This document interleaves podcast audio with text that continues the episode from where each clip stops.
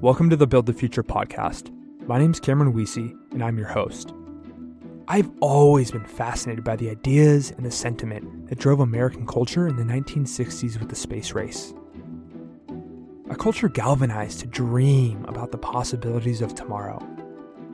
Whether it's food, transportation, cities, biology, or anything else, it was this cultural mindset rooted in optimism that the world tomorrow would be better than the world today. A mindset where people were compelled to build things, and I quote JFK, not because they were easy, but because they were hard. It's this desire to build and to dream that seems to have been lost, and something we're here to bring back. With Build the Future, we're here to promote the ideas and stories of those who see how the future can be better and promote their plans to get us there. It's our mission to get you to dream about the possibilities of tomorrow, to dream about the future that you want to live in, and inspire you to go build. Today, we're talking with Gabe Luna Ostaseski, co founder and CRO of Braintrust. At Braintrust, they're building the first user controlled talent marketplace that connects organizations with highly skilled tech talent and leverages the Braintrust token to ensure high quality output and incentive alignment. In doing so, they're helping bring about the future of work and create a marketplace where people all over the world can find exciting projects to work on, get paid for the value they create, and work however they see fit. Let's jump right in. Thank you again for, for jumping on here. I'm excited to talk with you today about the future of work and all the incredible stuff you're doing at Braintrust. Let's just to start with the basics. Can you tell me about the future you're building with Braintrust? What's the vision? Yeah, so uh, there's kind of a couple veins here, but like one observation is that the nature of both the work that needs to get done and where that work is happening is changing. People don't want to go and work in a in a corporate office. They don't want to punch a clock. Obviously, that was accelerated dramatically by by, by this past year. So you've seen this big shift towards kind of freelance and more independent work. Now there's over 30 million people in the United States that want to be freelancers. And then on the other side, the nature of the work that needs to get done for employers is, is increasingly changing at a rapid rate and increasingly more and more technical. So it means that oftentimes the talent that they need to innovate and build new experiences maybe don't exist within the company, maybe don't even exist in the same state where those companies have offices. So essentially, what we've done is build a marketplace that connects highly skilled technical talent that are leaving Google, Facebook, Amazon with large Fortune 1000 companies like Nestle and Porsche, and even government organizations like NASA, and essentially connects those two um, to be able to actually build software. And that's not necessarily a new idea, right? Like there's been essentially labor marketplaces or people that have brought together, you know, talent and employers before. What is new is is the I'll say the ownership and the business model. So we are actually the first marketplace owned and operated by the talent. Uh, well, I'm sure we'll get into that a little bit more, but but think of it like a global cooperative, or think about Uber that was owned or operated by the drivers, or Airbnb being owned or operated by the people you know renting out their houses. So that's that's kind of like the that's the new thing.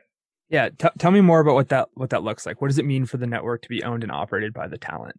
You know, I've been building marketplaces and investing in marketplaces here in Silicon Valley for you know, 15 years or so, and these have become like dominant business models. If you look at Uber and Airbnb and, and any other marketplace in Silicon Valley, the, the problem is they they essentially build value on the backs of users.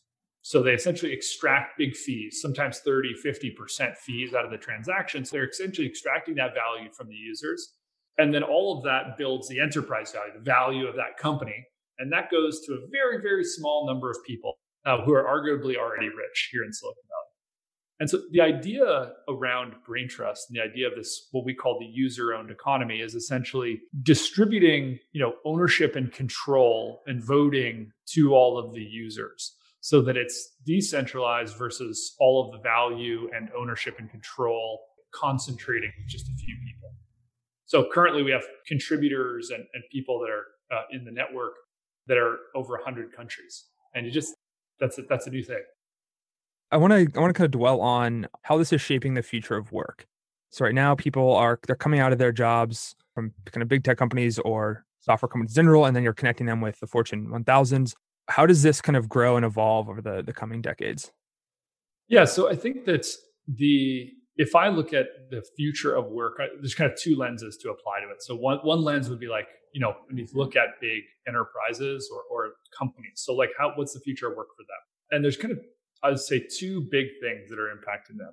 One is that all companies are now software companies. Like all companies are forced to act and operate like tech companies, right? So whether you're a, you know, Stanley Black and Decker or Nestle, now you have to build software. So you're not in the business of selling water, you're in the business of like, you know, building online acquisition channels or or paths to customers. So that's one new thing, which is that all these companies are are kind of like facing digital transformation, digital disruption. And in many cases, they're the people in the, in those companies don't necessarily have those skill sets. That's kind of like one one thing that really affects them. The, the second is what we call kind of the unbundling of corporate America, which means that when you think about the, the way in which these companies have been run in the past and you think about what's happening now, they're traditional, like big kind of lumbering giants and hierarchies. And what's happening is that people are wanting to kind of peel off from these large enterprises and essentially become their own kind of micro entrepreneurs, whether they're a software developer or a writer or a marketer. These people are wanting to operate independently. And so that's causing some real challenges, even for big companies like Google, Facebook, Amazon. And if they can't retain that highly skilled tech talent, like how's a company in the Midwest going to do that? So those are big challenges that they're facing is the increased pressure of needing highly skilled technical talent and then the pressure of those people not wanting to have to, you know, work in it in a traditional corporation anymore. What does the future of work look like for for the individual operating that world? Yeah, so I think there's a couple of new things. Uh, one, you now have like a global demand for those skills, right? Uh, the second thing is you now have a, a, let's say, a global market and global distribution platform, i.e., the internet, to be able to sell your wares or your skills on a global scale. And so, what what that means, I think, if we project it out a little bit more, is the potential for like global market rates for talent. So whether you're living in Pakistan or, or Mountain View, there, there should be some global market rates based on skill set versus geography. And I actually think that that's a huge bright spot in all of this is that if you can take away this kind of global rate arbitrage that's been going on and you create essentially a market for skills um, and have global market rates, what it does is that I think it distributes opportunity more equitably around the world, right? So like we have this belief that talent is equally distributed, but opportunity is not. And so if there's a global market with global market rates that enables talent from all over the world to be able to earn more and in turn like push more money into their communities. So uh, that part kind of gives me promise for the future. It seems like the the gap though to get there is in in the education upskilling of of people all over the world. How are you viewing that one. And then two, within this project-based work model, seems like one of the things that's lacking is this ability to to upskill. One of the things you get from like a traditional job is you get the security, you get the community, but you also get the the training and the support. So it's like one, how do we get everyone around the world like upskilled? But then two, how do we think about this moving forward if a lot of work is going to be project based and decentralized yeah totally so i think one one of the things in this trade-off right like when you leave a traditional corporation uh, i'm just going to use the example here in america is like you are taking some risk, right? You're taking risk, of course, income risk. You're taking kind of uh, benefits risk uh, because there's not like portable benefits and things like that for for independent workers here in the U.S. And the other risk that you're taking is this kind of like infrastructure to support kind of growth and learning and, and development. So you're now shouldering all of that risk yourself as an individual essentially as, a, as an entrepreneur. And there's a bunch of challenges with that. Uh, but one of them is that there's not really kind of the infrastructure or a, a best in class kind of program or structure to follow. Everyone's just basically left to fend for themselves with all of those things, left to fend for themselves and finding benefits and healthcare, finding customers, and also like continuing to learn and, and grow. And so our belief is that that education, that upskilling needs to be tied to the market um, it needs to be tied to the network. Otherwise, how do you know whether that skill that you're taking or or that you're upskilling is actually driving, let's say, more customers, more revenue to you as as a freelancer? So that's that's what we started building at Braintrust. Is this is still early days, but launching the Braintrust Academy. What we're trying to do is connect the demand of all of these different skills and all the kind of the attributes and the taxonomy of all of those skills with the rates and then with a third part which is the education so the idea is that rather than just taking classes for classes sake you're taking classes because you know that there's increased demand for those skills and you can essentially like increase your earnings. Um, and and right now those things have been kind of like even in, in traditional education system in the U.S. Like you have what you're learning, which is there's a big disconnect between what you need to know to actually earn in the market. Yeah. So do you see this evolving in a way where, where instead of pursuing traditional modes of higher education, people would go to something like the Braintrust Academy to learn the skills they need to immediately be valuable or to immediately have a job in the in the market? Yeah, I mean, I think that we're we have to see some changes through the traditional education system in the US. Like, yeah, having people go to school and be saddled with a lifetime full of debt. In many cases, to learn skills that don't help them earn an income. I think we have to really rethink those programs and that you know the traditional higher education system isn't for everyone. You know, those kind of specialized programs might be fit for certain kind of trades or or certain kind of job paths, but it's certainly not right for everyone. It wasn't right for me. And so I think that the, we will see the emergence of a bunch of new kind of ways for people to learn, whether it be micro learning or you know trade academies, things like that, to kind of fill the gap yeah, and then and then the goal of Braintrust is to then take those people who who do have these skills and then connect them with with jobs. Again, back to the the primary reasons people choose like normal traditional jobs. At least before before COVID, they didn't have the ability to to work remotely. They didn't have quite the flex. They didn't have the flexibility. But one of the one of the things that personally affected me was this sense of community. Right, uh, Peter Thiel in in his famous zero to one talks about like the the transactional nature of being a consultant somewhere. When you're building a team, you want to really get people rallied around the mission. But it seems like one of the problems with this sort of project based work is people just checking in and out, and there's not a lot of camaraderie or team building that gets to take place. How do you see that playing out, this sort of model? What our observation from talking to our, you know, we have a 40,000 person talent community is that people want to do the work that they love. They want to do it on their own terms. And in many cases, they actually want the novelty of working on really cool projects, but for multiple companies. And So that, that's like where the desire is. What we've found internally is is that the talent on Braintrust have actually we you know, we have a really strong community where people actually host training sessions for each other. People host workshops. So they're getting some of that community from being a part of Braintrust versus getting it through traditional W two employment. So I think you know this is one of those things that's kind of like the the trade right? When you make that trade and you get out of a traditional W 2 employment and you move towards this, this is one of the trade offs. But this is a really solvable problem, right? Like, I don't think that you have to take a nine to five job in order to be a part of a community. I'm, I'm a part of a lot of communities that aren't related to the work that I do.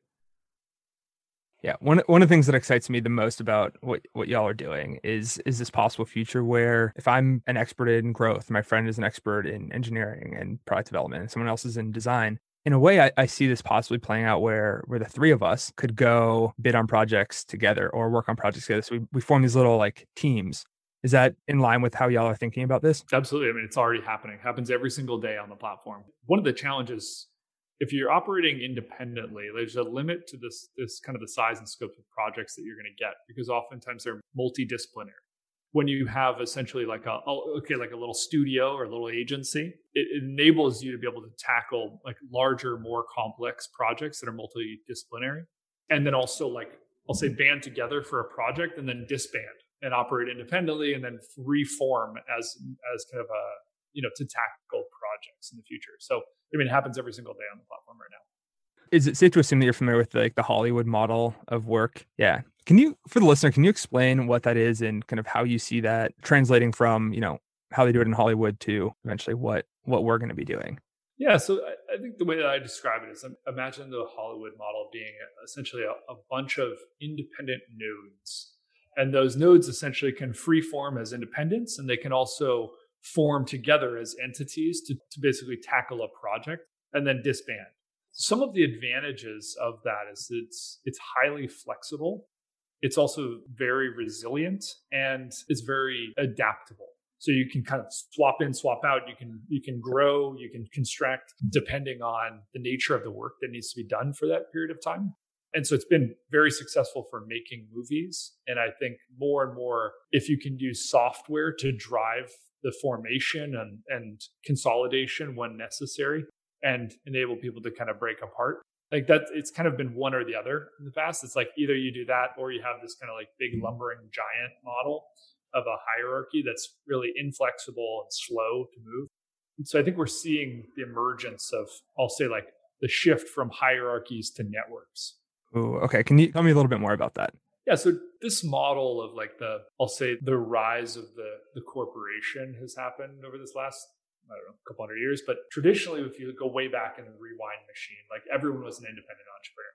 And then the, the rise of the firm was because of the, the costs of transacting as an individual were too high. We were just talking about that, right? Those are like the costs of transacting. I'll say the legal, they, you know, having your own benefits. Like there's a whole bunch of different costs, both like hard costs and soft costs to operating independently. And so this gave way to the kind of the rise of the firm, which is essentially bundle the transaction costs under a firm and lower the individual transaction costs and operate as a firm versus operate as independents. And that model has worked for a very, very long time. But now the transaction costs have actually come down for a bunch of different reasons, right? You now, the main reason is you now have software that can do a lot of the things that traditionally people used to do, whether that be, you know, purchasing is you have software in the internet, right? You have communication platforms and and and software that helps to drive processes.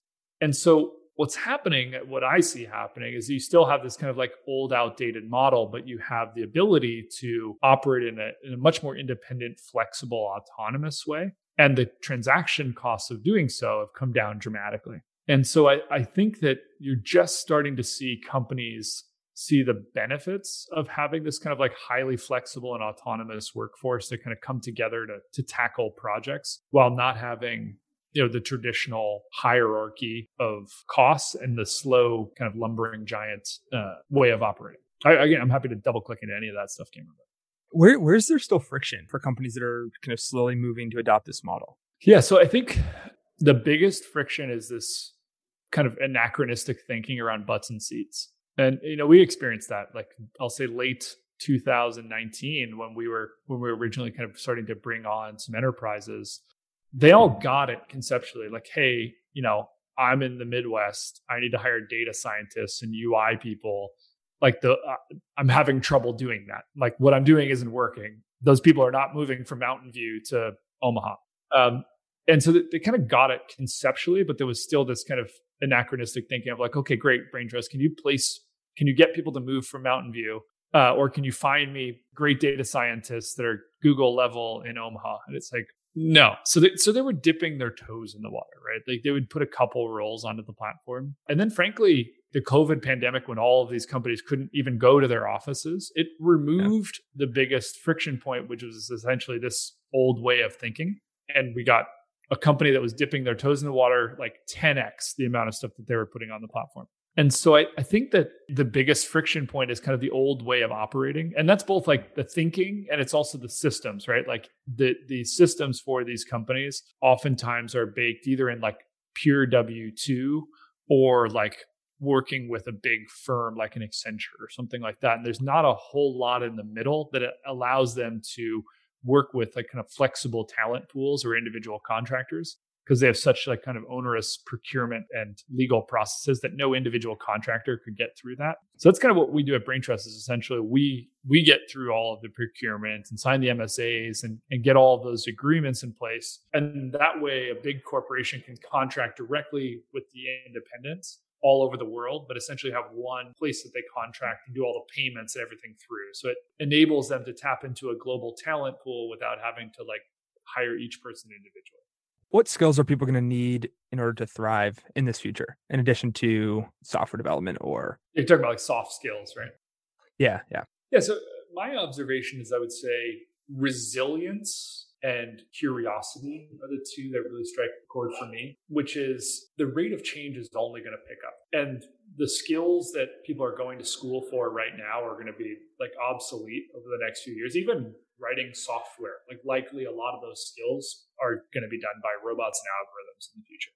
And so what that means is that people are going to have to constantly be changing and adapting in both what they do for work or how they work and so I think resilience is incredibly important in being able to do that effectively and not be, yeah, not get down every time that something changes. The, the second is curiosity. Humans, that's what makes us human, um, in addition to other things. But if we can follow that curiosity and, and be continually interested in learning new things, what is cool about that is now, again, you have a you have a global distribution platform for the things that you think are cool.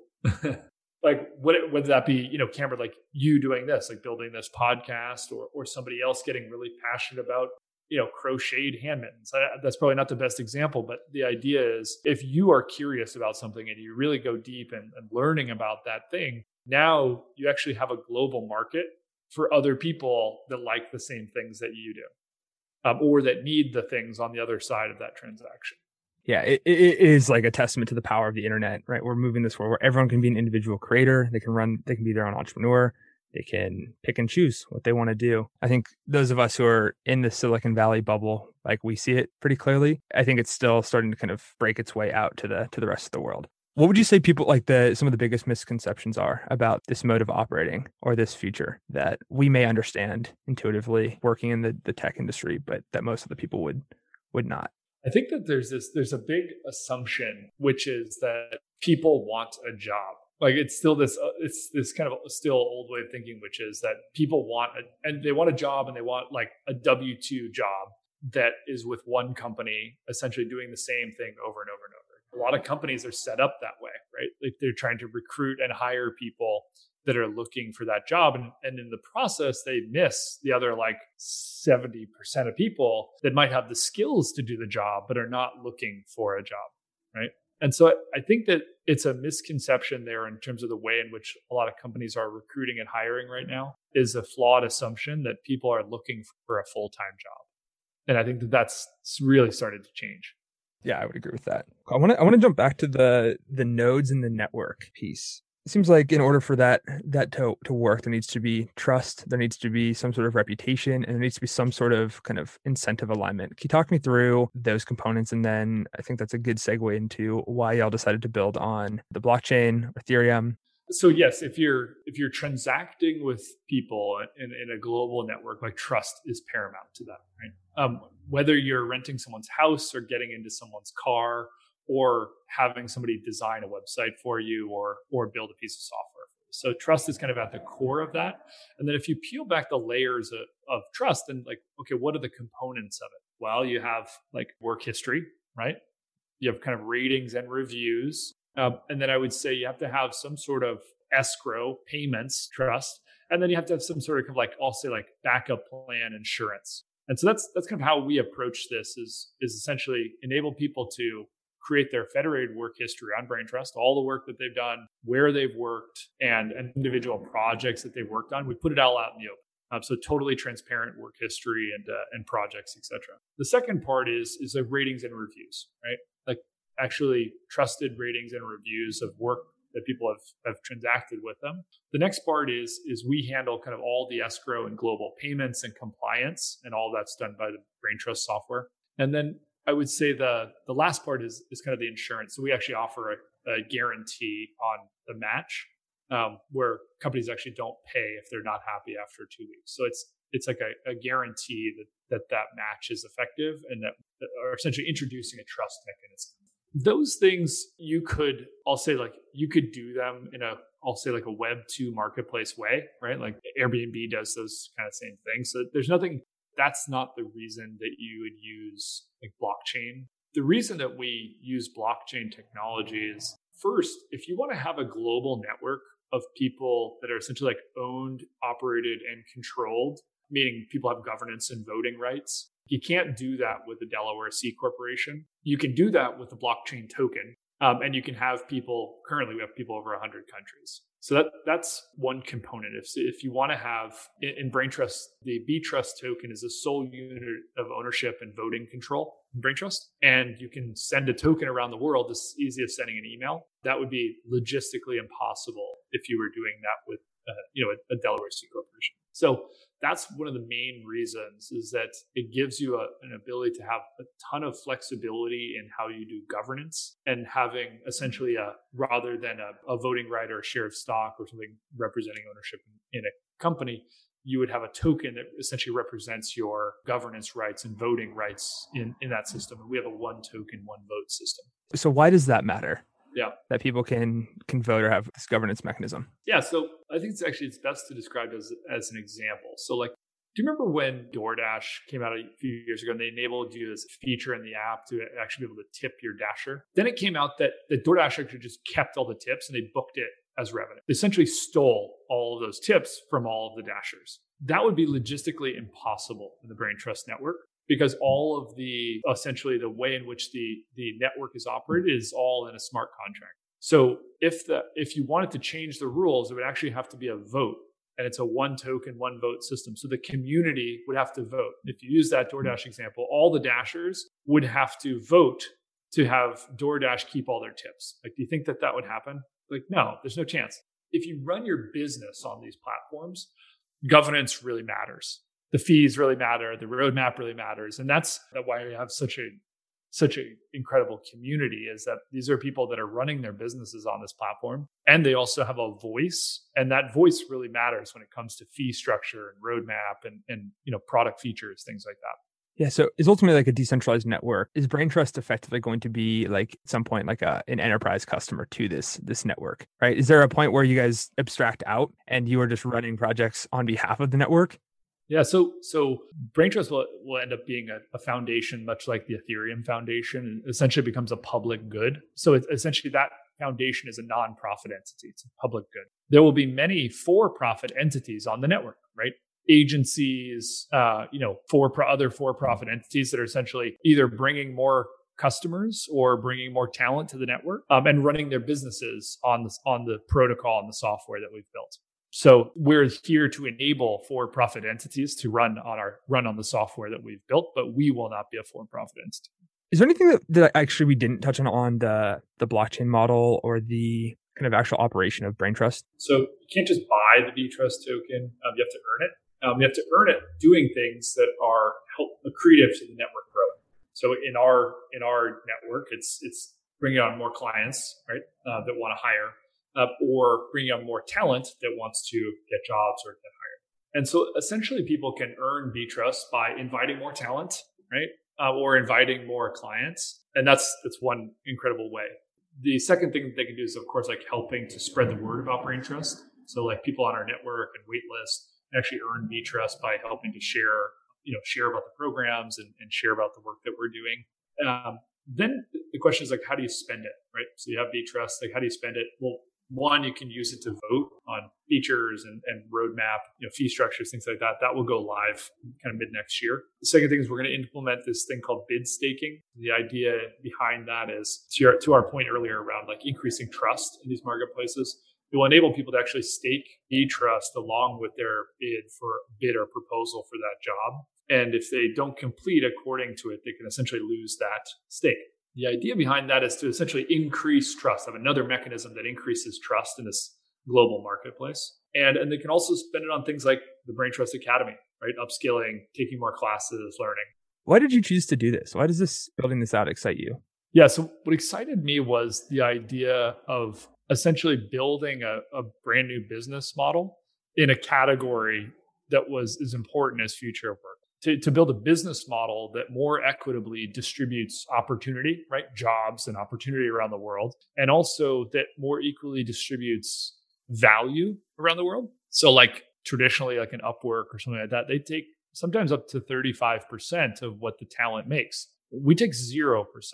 So what that means is that the talent, when they come to Braintrust, they, they essentially get a 30% raise. And in addition to that, they, you know, they get to have a voice in, in the Braintrust network. And I, I have this fundamental belief, which is that the next generation of marketplaces across a lot of different categories from ride sharing to food delivery to you know to to distributed work will be owned and operated by the users and because of that these networks will grow faster and become more valuable than traditional Web 2 marketplaces. That's the fundamental belief.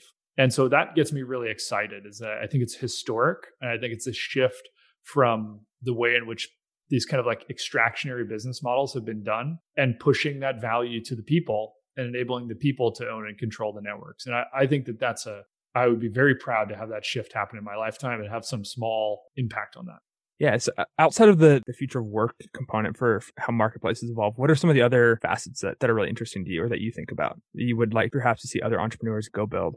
Yeah. So this model, we, we, you know, we we settled on this category uh, for a whole host of reasons. We published a Medium post on it. I think this will happen in a bunch of other categories um, over the course of the next five years. Once somebody, once that thesis of these things grow faster and become more valuable. It's this new business model. It'd be like a shift of when it, when software used to be sold on premise, and then this guy came along and was like, "Hey, how about you just rent it by the month, and you don't have to have anything in your office." And now that company's Salesforce, and now there's you know hundreds of thousands of other multi-billion dollar software SaaS companies.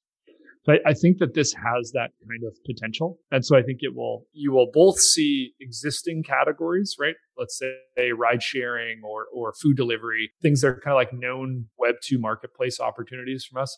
I think there's, there will be entrepreneurs that are going to go and attack those categories. And then there's going to be a whole bunch of categories that have never existed. From being in Silicon Valley, one of the things I've seen is that the new things kind of don't look like the old things. So there might be entirely new categories that we don't even think of or we don't even see right now that will be user owned, user operated networks in categories that just we can't see because they haven't happened yet. Can I ask you to speculate on? I, mean, I know we haven't seen those and we may not imagine what those might be, but are there any that you're thinking about? You're like, hmm, we don't have X today, but I see that like X working really well on this sort of Web 3.0 decentralized model. Yeah, and I think personal data would be interesting. Um, at kind of the intersection of both like privacy and second, being able to kind of monetize your own data. There's, I'm sure teams, you know, there's many teams working on this, but I think that that's really interesting given how much data we're actually producing and how much value companies are building on the backs of our data. Um, so I think that's an certainly an interesting category. Uh, I, I'm really interested also, I think, in in skills and knowledge marketplaces because I think that there's interesting opportunity there to our earlier point around having a global market for your skills and, and talent. Right now, you know, people are monetizing maybe through some kind of learning platforms, but but those platforms are still taking 30 40% so and imagine those platforms owned and operated by the users and people being able to create educational content and have a global market to sell it and essentially earning substantially more than they are right now with those big rigs in place. Yeah, it's it's cool to almost think about the evolution of you know someone decides, hey, I'm really interested in field X, and then they can go find someone who's doing some sort of income share agreement to train them and get them upskilled, and then they can go to Braintrust and find jobs that are projects that are related to that thing, and then they can go build out a team or go build out an agency or go pick up projects as they see fit, operate on their own their own timeline how, how would someone get started with Braintrust? Or perhaps like if they're with COVID, they are now working remotely and they're like, hmm, I kind of want to do something else. Where would you recommend that they they get started in pursuing this sort of kind of independent solo entrepreneur kind of lifestyle? And, and how does Braintrust fit into that? Yeah, so they can sign up with the wait list, which is usebraintrust.com. And then probably same with with companies that are, you know, looking to looking to hire. Right, same. Good. Exactly. Use braintrust.com. Um, they can see, of course, a bunch of the big companies that we work with, ranging from NASA to Nike and Nestle and Porsche, and a lot of companies obviously in between.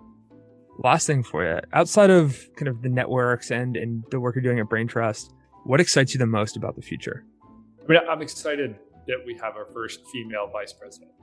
Um, as a as a father of of a young girl growing up. Like, I think that things like this create milestones that pave a path for other young women that are growing up and taking on more positions of power within the global economy. So that that is obviously very recent, but it's something that it gives me a lot of hope and promise for the future. Is more women and also more underrepresented communities taking on more positions of power uh, around the world. And I think that will be very positive for us in the long term. Again, thank you for, for taking the time to jump on here. I'm very, very grateful. If you want to learn more about Braintrust or get started as either an entrepreneur or an enterprise, head on over to usebraintrust.com. And then if you want to follow along Gabe's journey, you can find him on Twitter at Gabe Lunao. G A B E L U N A O. Thanks for joining us for another episode of the Build the Future podcast. Lastly, if you're building and want to get support, want to hear about certain topics or from certain people, or just want to get involved in helping build the future, shoot us over an email at hello at buildthefuturepodcast.com or follow me, Cameron, on Twitter at CamWiese, and we'll see what we can make happen. That's it from us. Until next time, go build.